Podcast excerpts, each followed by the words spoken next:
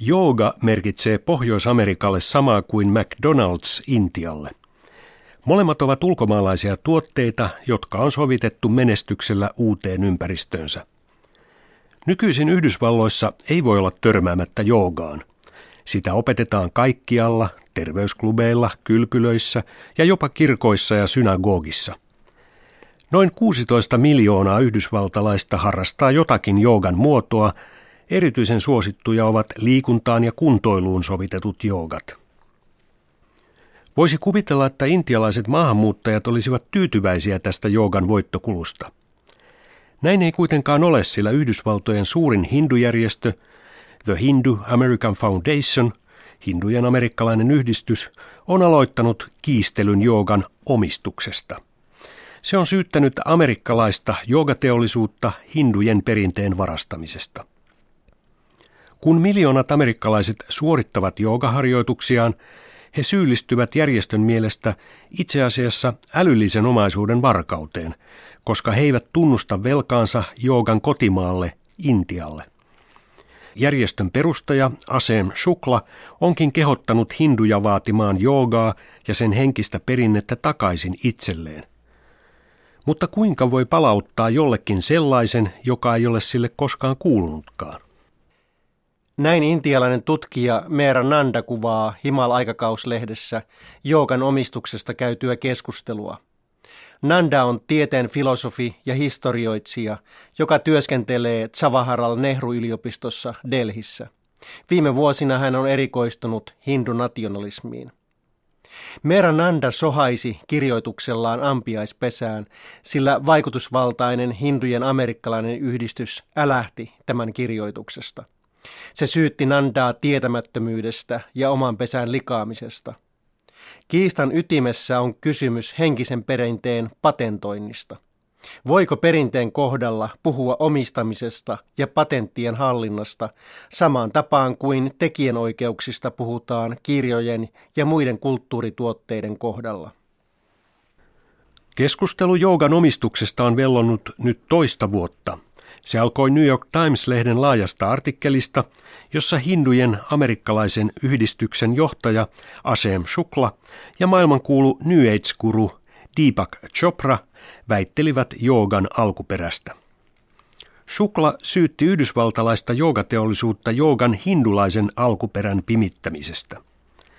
Deepak Chopra väitti puolestaan, että hindulaisuudella ei ole patenttioikeutta joogaan.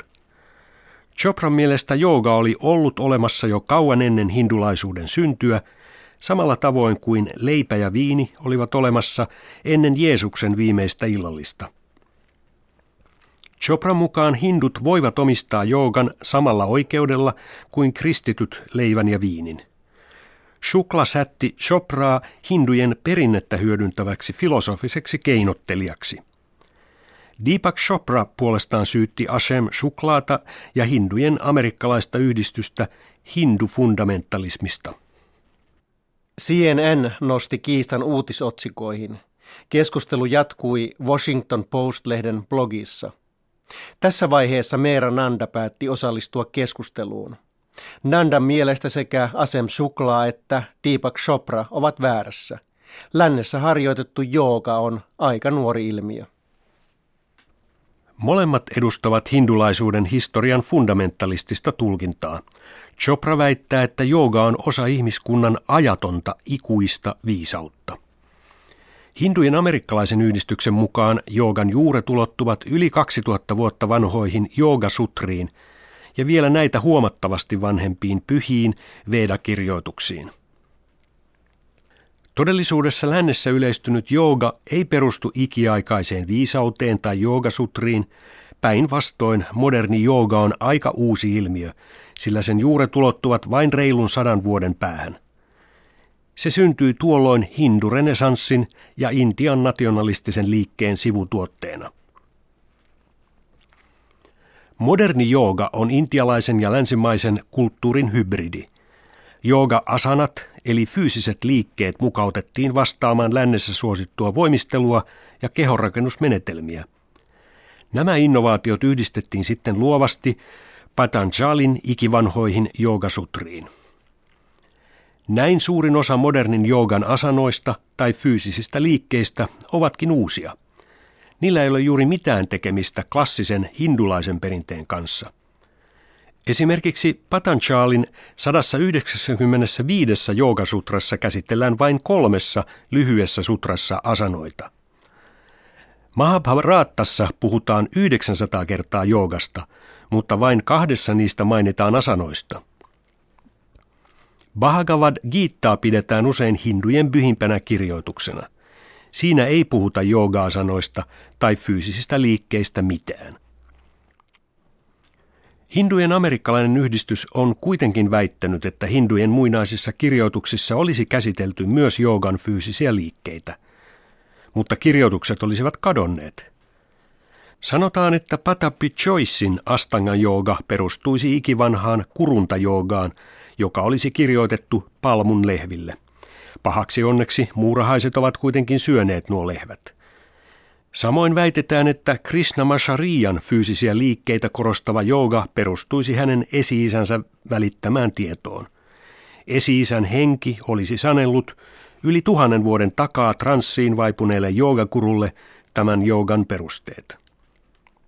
Tällaiseen tietoonko hindulaisuuden älyllisen omistuksen oikeudet joogaan perustuvat? Kenen tekijänoikeuksista meidän pitäisi olla huolissaan? Esiisien henkienkö?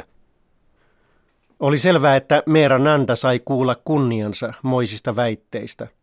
Hindujen amerikkalaisessa yhdistyksessä Nandaa sätittiin kommunistiksi ja kristittyjen aisan kannattajaksi.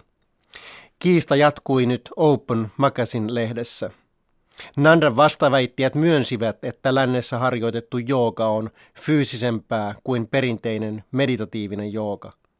Silti kysymys ei ole pelkästä kauneusvoimistelusta. Sitä paitsi fyysisellä joogallakin on juurensa hindulaisessa kulttuurissa.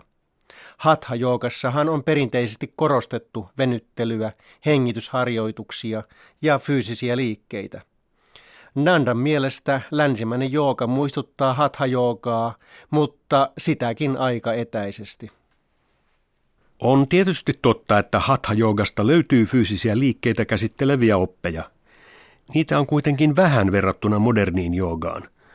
Keskiaikaisissa hatha-joogaa käsittelevissä kirjoituksissa kuvataan aika niukasti fyysisiä liikkeitä. Esimerkiksi Pradipika mainitsee kirjoituksissaan vain 15 asanaa. Modernin länsimaisen joogan keskeinen kuru BKS Ayinger kuvaa teoksessaan valoa joogasta 200 erilaista asanaa. Jos joku hinduberinne voisi vaatia patenttia moderniin joogaan, se olisi pyhiksi miehiksi kutsuttujen sadhujen kehittämä jooga. Nämä olivat pilveä polttavia alkemisteja ja tantristeja, jotka työskentelivät usein lehmäpaimenina ja kantajina – he harjoittivat joogaa, joka perustui äärimmäisiin fyysisiin liikkeisiin. Sadhut uskoivat saavuttavansa joogallaan maagisia voimia, joiden avulla he pystyisivät hallitsemaan ruumiinsa ohella muuta aineellista maailmaa. Hindujen amerikkalainen yhdistys ei kuitenkaan rohkene puhua modernin joogan yhteydessä tästä perinteestä. Se olisi liian noloa, hehän haluavat kitkeä tällaiset ilmiöt länsimaisista Intia-mielikuvista. Kun keskustelu kävi kiivaimmillaan, hindujen amerikkalainen yhdistys sai taustatukea entisen kotimaansa uutisista. Tuolloin valmistui perinteisen tiedon tallentamiseen erikoistunut digitaalinen kirjasto. Sen kokoaminen oli aloitettu kymmenen vuotta sitten, kun hindunationalistinen PJP-puolue piti valtaa Intiassa – Hindulahkojen johtajien ja 200 tutkijan ryhmä kokosi digitaalisen kirjastoon kaikki perinteiset asanat, eli joogan fyysiset liikkeet. Nyt kirjastoon tallennettuja asanoita on kaikkiaan 1300. Digitaalinen kirjasto käsittää noin 30 miljoonaa sivua informaatiota Intian perinteisestä tiedosta. Joogan ohella kattavasti on tallennettu tietoa hoitomuodoista, kuten ajurveedasta. Jos joku joogakuru yrittää nyt patentoida jonkun asanan, digitaalisesta kirjastosta on helppo tarkistaa, kuuluuko tuo asana Intian perinteisen tiedon piiriin. teollisuus on kasvanut lännessä muutaman vuosikymmenen kuluessa 225 miljardin dollarin mittavaksi bisnekseksi. Esimerkiksi Yhdysvalloissa on jo patentoitu noin 200 asanaa. Jos hindujen amerikkalainen yhdistys sai digitaalisesta kirjastosta lisäpotkua väitteilleen, että joogan perinne kuuluu hinduille, niin Meera Nanda puolestaan sai taustatukea tunnetulta historian professori D.N. Chaalta. Hän todistelee uudessa kirjassaan, että nykymuotoinen hindulaisuus on suhteellisen nuori uskonto. Itse asiassa se on maailman uskonnoista nuorin. Sitä paitsi senkin intialaiset copyright-oikeudet ovat hatarat. D.N. Chan mielestä hindulaisuus on pikemminkin brittien keksintöä kuin intialaisten.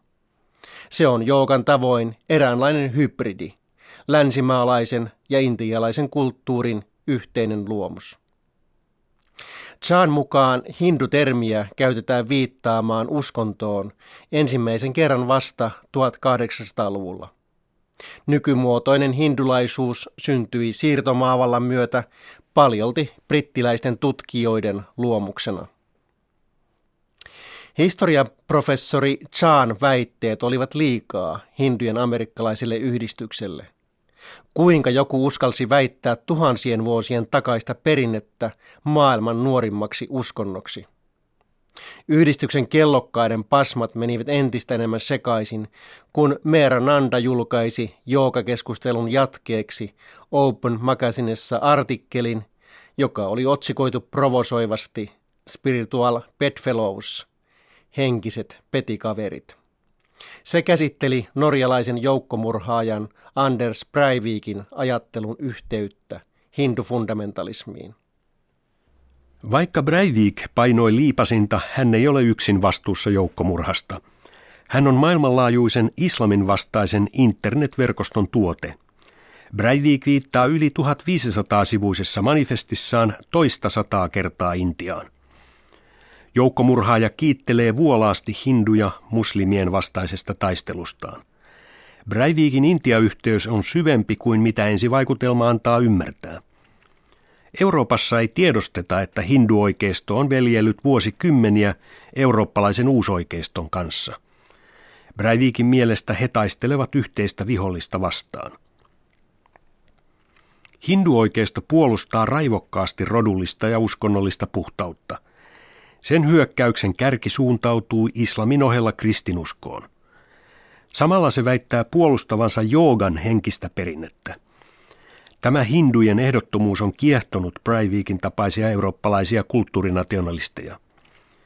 Viime vuosina hinduoikeisto on löytänyt entistä enemmän liittolaisia lännen islamin vastaisesta äärioikeistosta, uuspakanallisuudesta ja New Age-liikkeen poliittisesta siivestä. Nandan mielestä kulttuurinationalismi on aina ongelmallista – oli sitten kyse hindujen amerikkalaisen yhdistyksen ristiretkestä joogan palauttamiseksi takaisin hinduille tai heidän aatteellisten tovereidensa kamppailusta puhtaan eurooppalaisen kulttuurin puolesta.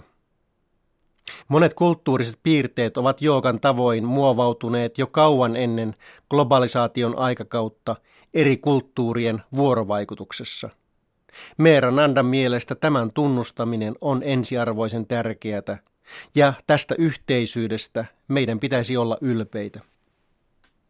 Nykyinen jooga on ainutlaatuinen esimerkki aidosta globaalista innovaatiosta, jossa itäinen ja läntinen perinne on sulautunut joksikin sellaiseksi, jota arvostetaan ja josta iloitaan kaikkialla maailmassa.